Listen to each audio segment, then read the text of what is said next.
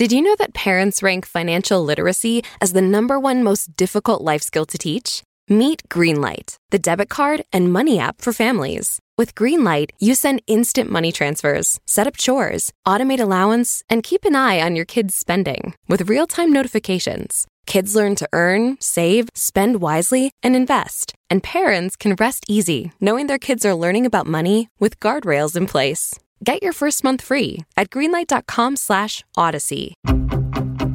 Coming up.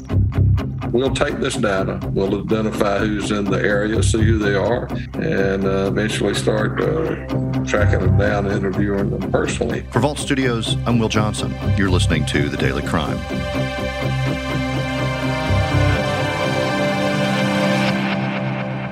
It was in May of 2014 that Putnam County Sheriff Howard Sills heard this 911 call. Putnam County 911.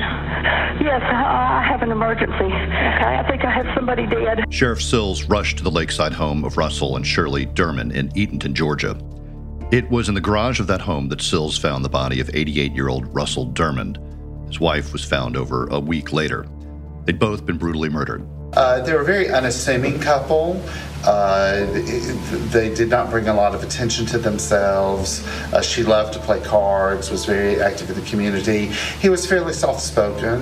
Um, when all this happened, most of us couldn't understand why somebody would do that to them. So it's just been hard for the family to try to move on with the brutality of how their parents' lives ended. The case has gone unsolved since then. But at last, there could be new evidence and new leads. I got the data. Uh, I've taken it over to the FBI, and uh, we're going to delve into it and see what we find. Ready to start talking to your kids about financial literacy? Meet Greenlight, the debit card and money app that teaches kids and teens how to earn, save, spend wisely, and invest with your guardrails in place. Parents can send instant money transfers, automate allowance, and more. Plus, keep an eye on spending with real time notifications. Join more than 6 million families building healthy financial habits together on Greenlight. Get your first month free at greenlight.com slash odyssey. That's greenlight.com slash odyssey. I'm joined by Dawn White, a reporter at WXIA 11 Alive in Atlanta. Dawn, thanks for being here with us. We appreciate it. Thanks for having me. This case uh, is one that folks certainly in, in, Eatonton, Georgia, and around much of the state and around the country m- might have heard about. And I think just to hear any news in the investigation is always sort of a big deal. Let's start, though, by going back to May of 2014 when Sheriff Howard Sills, my understanding, responded to that 911 call and went to the Dermonds' home on Lake Oconee in Georgia. Well, that's correct. Some of the neighbors of Russell and Shirley Dermond became concerned because they had not seen them for a couple days. So one of them went to their house and they found Russell, who was 88 years old at the time. They found him decapitated inside of his garage on May 6, 2014. His head was never found. At that point, the neighbor called police. And it was assumed at that point that his 87 year old wife, Shirley, that she was missing or kidnapped.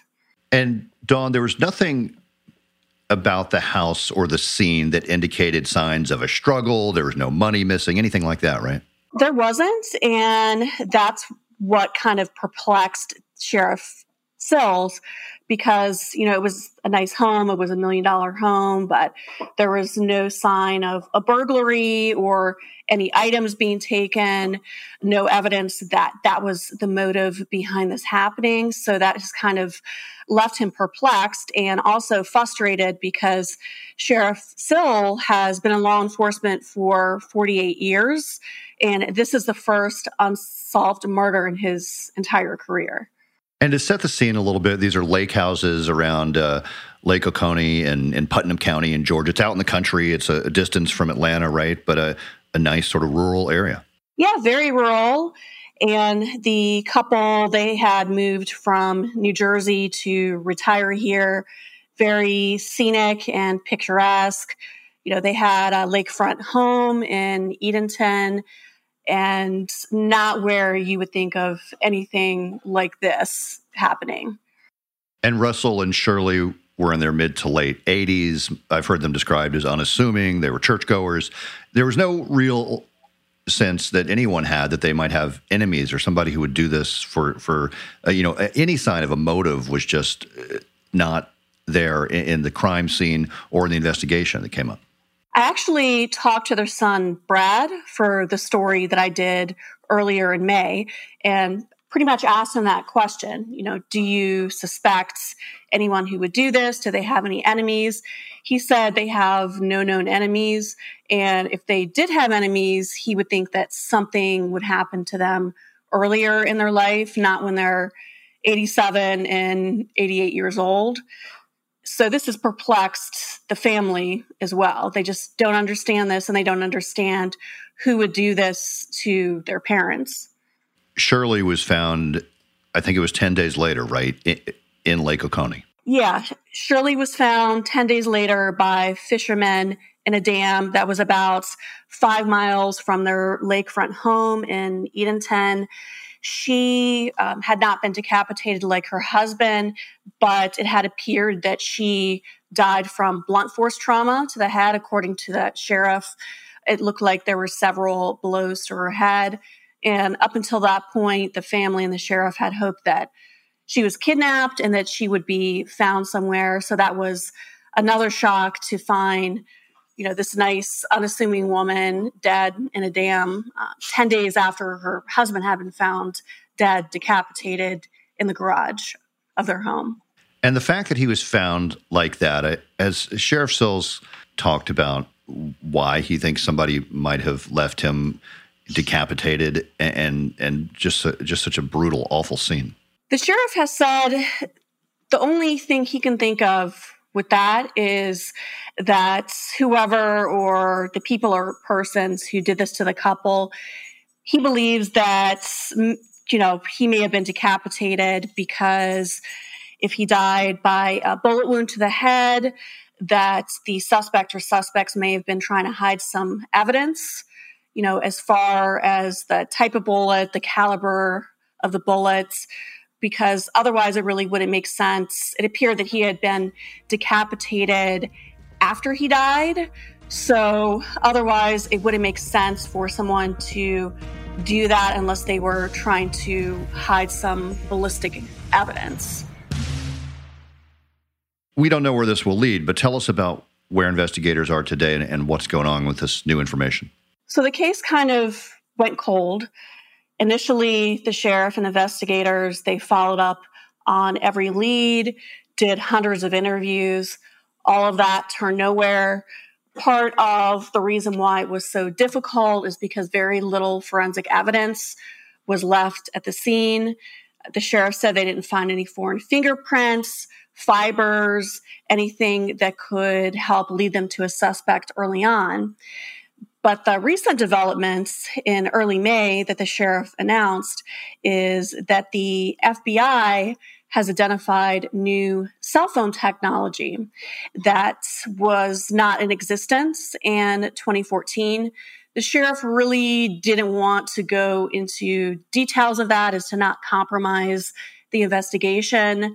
But basically, he said with this new cell phone technology that he's going through, and there's a lot to go through that he feels there is some promise that that cell phone technology could lead him to the suspect or suspects and help to identify who was in the area or who was close to the home at the time of the murders. So this is very promising both for the sheriff to solve this murder and then also the family is very um, excited that this could finally, eight years later, lead to some closure for them. But at this point, no indication of whose cell phone we're talking about, or or any names have been no, no names have been mentioned at this point.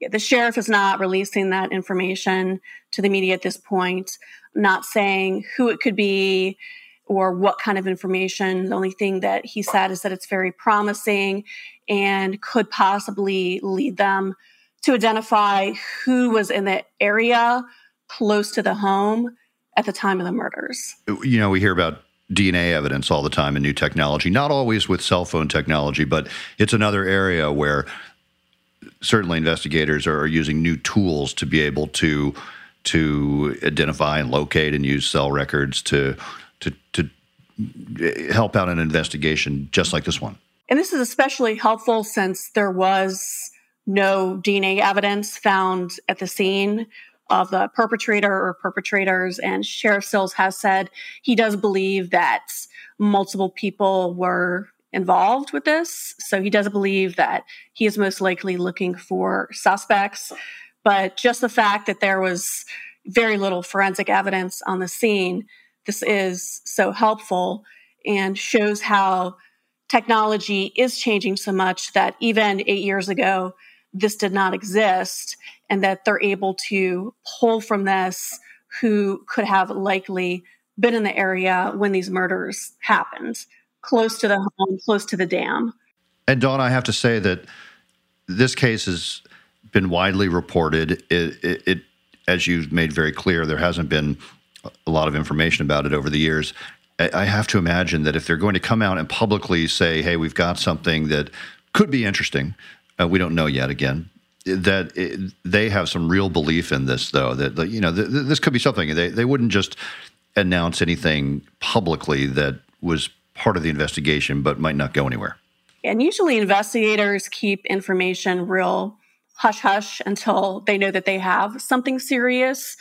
And I know that the sheriff would not release this new cell phone information that he has unless he felt that it was promising. He did say no indication or promise that it could be a silver bullet, but usually law enforcement likes to keep information kind of close to them because they want certain things that only the killer or the killers would know to be kept private and not released to the media because then if someone says that, then they make the connection that, okay, this person really does know what's going on. All right, Dawn. Well, hopefully, we'll hear some information from Sheriff Sills in, in the future or the FBI. We appreciate your taking the time to talk to us about this case. Yeah, thanks for having me. You've been listening to The Daily Crime, a podcast from Vault Studios. Be sure to check out our other podcasts, including Bardstown, The Officer's Wife, and our weekly show, True Crime Chronicles. For Vault Studios, I'm Will Johnson.